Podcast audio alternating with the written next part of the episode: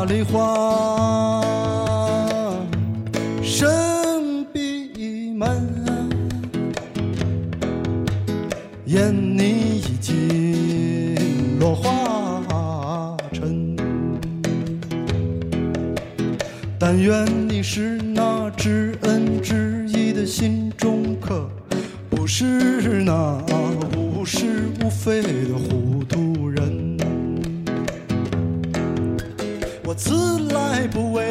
求功名啊，王先生你啊，切勿负我情。欢迎收听《地球硬化》，大家好，我是随喜。嗯，这期还是我一个人，但是这次我准备开一个新的尝试，当然还是跟电影有关，因为我最近看了一本很有意思的书，我把这本书称作为《如何装作和导演很熟》，然后这本书的名字叫《川帮电影大师的秘密生活》，这是一个嗯特别另类的，它不是讲述那些导演的人生经历，而是讲述这导演的八卦，然后非常有意思，所以呃。我的目的呢是希望通过我的呃讲述，然后可能让你们在聊天的时候有一个八卦的谈资，因为我觉得内容还是有意思，可能更加重要一些。那在开始之前，还是希望大家加地球硬化的企鹅群三七三六七七八九，呃，还有我本人的微博下划线随喜，因为我到后面的节目可能会有一些。互动或者礼物来在微博上面进行。第一篇，咱们来讲一个大名鼎鼎的，来讲一个众所周知的导演。这个导演是黑泽明。呃，当然说黑泽明，我有点诚惶诚恐，因为 好莱坞的四驾马车，斯皮尔伯格、乔治·卢卡斯、科波拉和。希克塞斯全部都是黑泽明的拥趸，所以我嗯说这个八卦呢，嗯咱们可以孤妄言之，孤妄听之。因为坦白讲，这书吧，我有一次跟朋友聊天的时候，我发现好像这书是有点，呃，有些内容是不太自洽的，它可能是为了八卦而写出来的东西，但是确实很有意思。那然后随即非常希望，呃，在这个节目里面可以给大家分享这些内容。先稍微介绍一下，黑泽明是一九一零年生人，一九九八年去世，星座是白羊座。熟悉星座的朋友可以去稍微翻一翻黑泽明的星盘。他的主要作品当然是《罗生门》《七武士》还有《乱》这些伟大的作品。他有一句醒世箴言，说的是，在一个疯狂的世界中，只有疯子才是正常的。可能跟他一生。也很相似。黑泽明以近乎疯狂的武士精神而闻名，他踏踏实实、日臻完美，的确是一个武士的后代。他父亲的祖上可以追溯到安倍太郎，是一个以武艺精湛而闻名的幕府的武士。显然，已经时隔九百年，先祖的遗风还尚未远去，所以黑泽明的父亲是一个冷酷无情的监督者。他父亲要求黑泽明从九岁开始，每天必须学习半小时日本剑道。尽管黑泽明没有成为一代 剑术大师，但这个严酷的训练给他带来了信心、自信，并且在某种程度上帮他缓解了他童年时代一个特别大的问题，就是智力发育迟缓。但我觉得这可能不靠谱，他有可能是自闭症。或者是那个叫叫什么天才综合症的那个状态，不太可能是智力发育迟缓，所以我觉得，呃，这个东西可能不靠谱。我很坚定的认为天皇并不是智力发育迟缓，而是，嗯，少年天才自闭。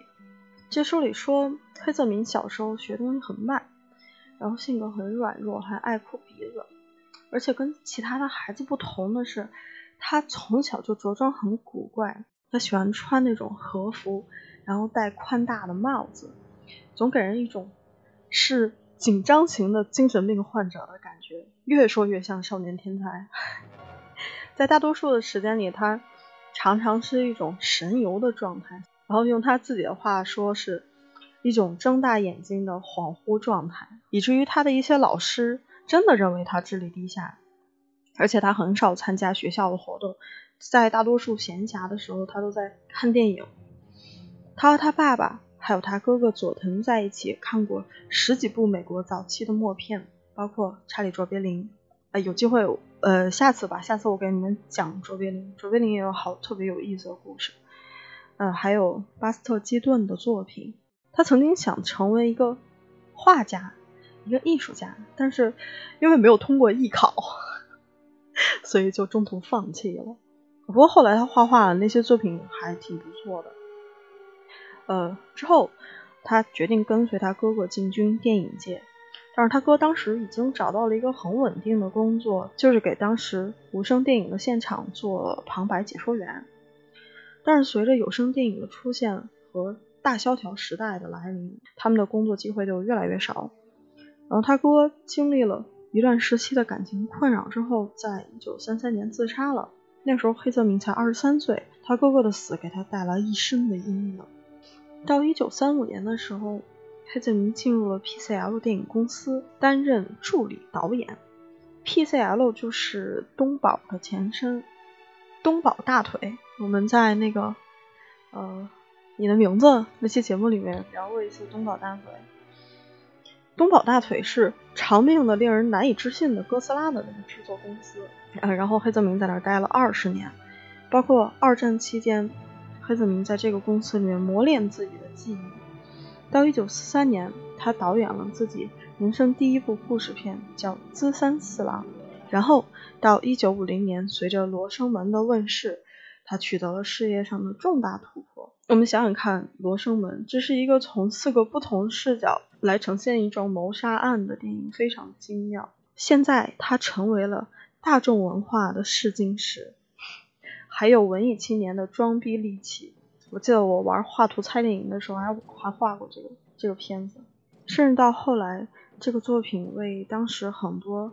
美国情景剧都提供了模板，比如《欢乐时光》还有《妈妈一家》这些片子。《罗生门》还赢得了奥斯卡最佳外语片奖，让黑泽明一跃成为了一线导演，这就为他后来出品的更多大作铺平了道路。这些作品包括1954年的《七武士》，后来《七武士》还翻拍成美国电影《豪勇七蛟龙》。然后，一九六一年的《用心棒》，用心棒给《荒野大镖客》带来了好多创作灵感。但是到了二十世纪六十年代后期，黑泽明开始走下坡路。有一部分原因是因为他在片场内外的种种行为越来越古怪。一九七零年的时候，他呃拍了一个叫《电车狂》的电影，风行一时。嗯，但是当时影评的反响并不好。这个电影讲的是一个生活在呃垃圾场中的智障男孩，一个 是一个令人讨厌的大杂烩的故事。这个事儿让黑泽明心灰意冷。到一九七一年十二月的时候，他用一把剃刀猛砍自己的腰和喉咙，企图自杀。尽管后来他没死成，而且身体逐渐恢复了，但是他发现自己。几乎无法为他的电影去筹措到资金了。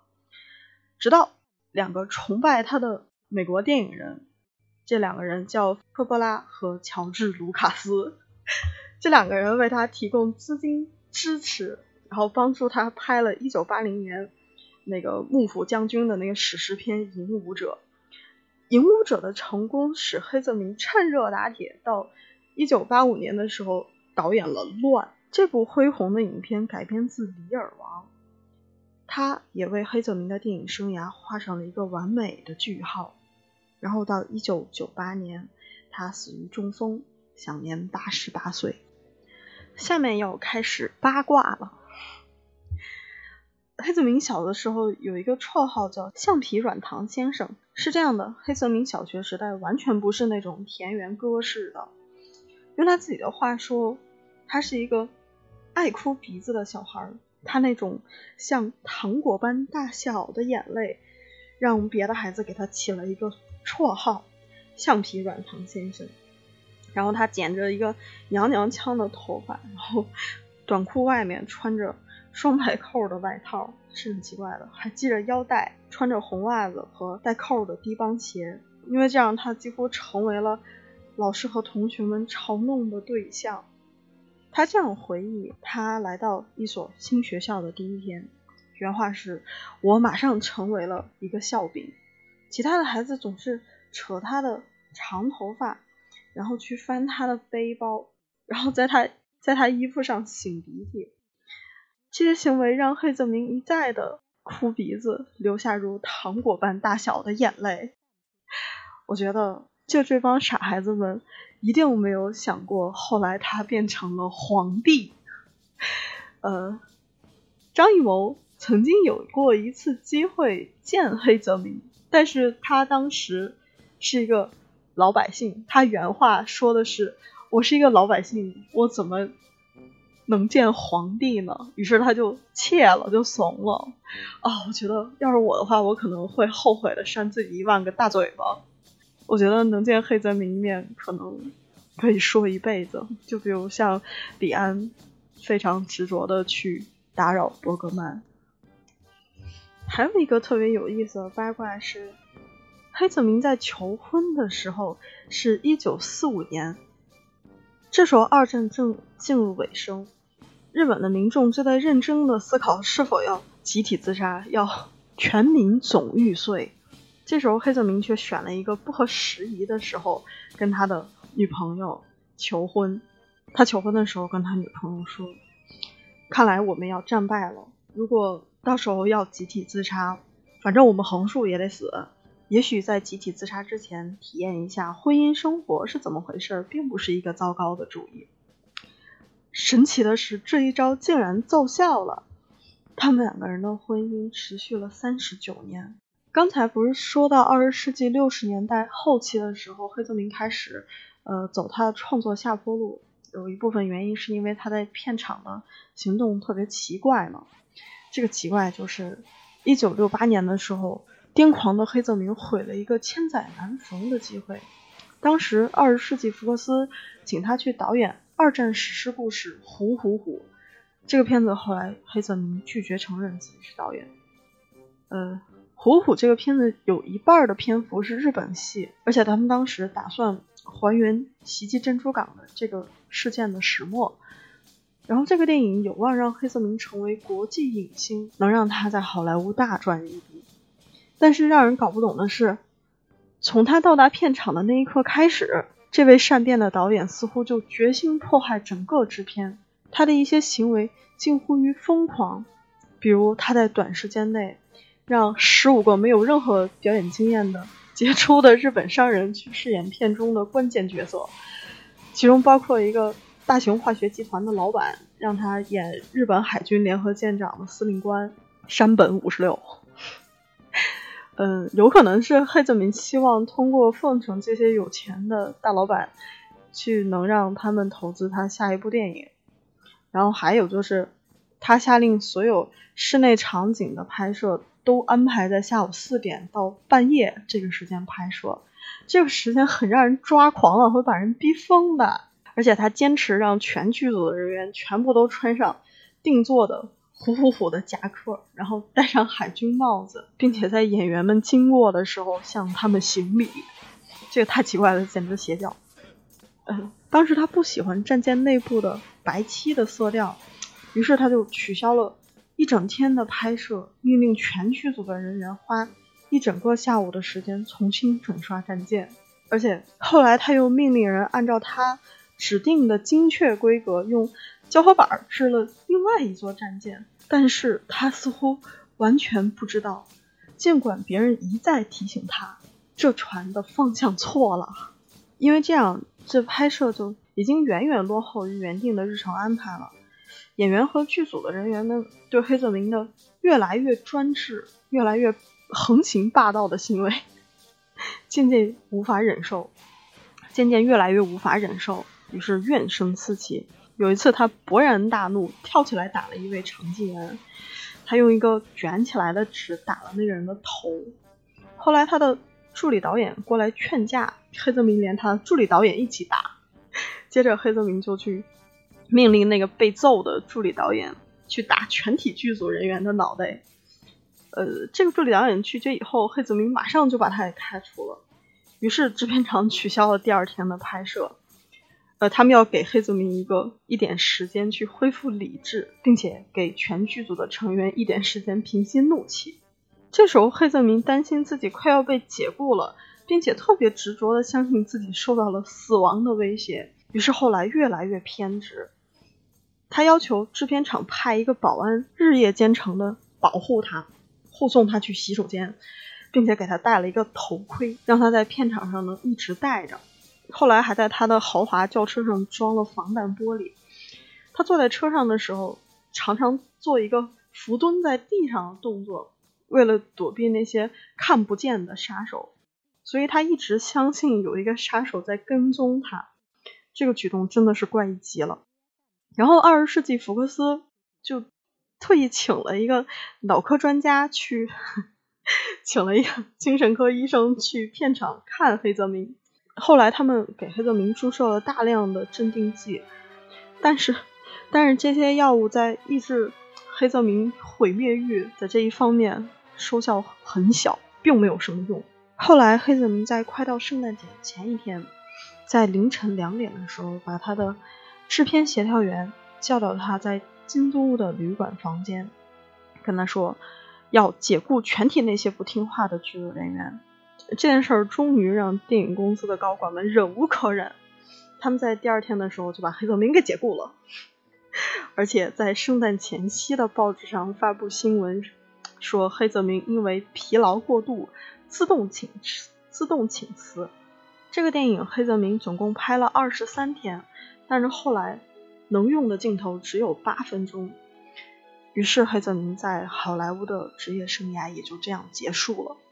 当然不止上面说的那些疯狂的行为，还有很厉害的。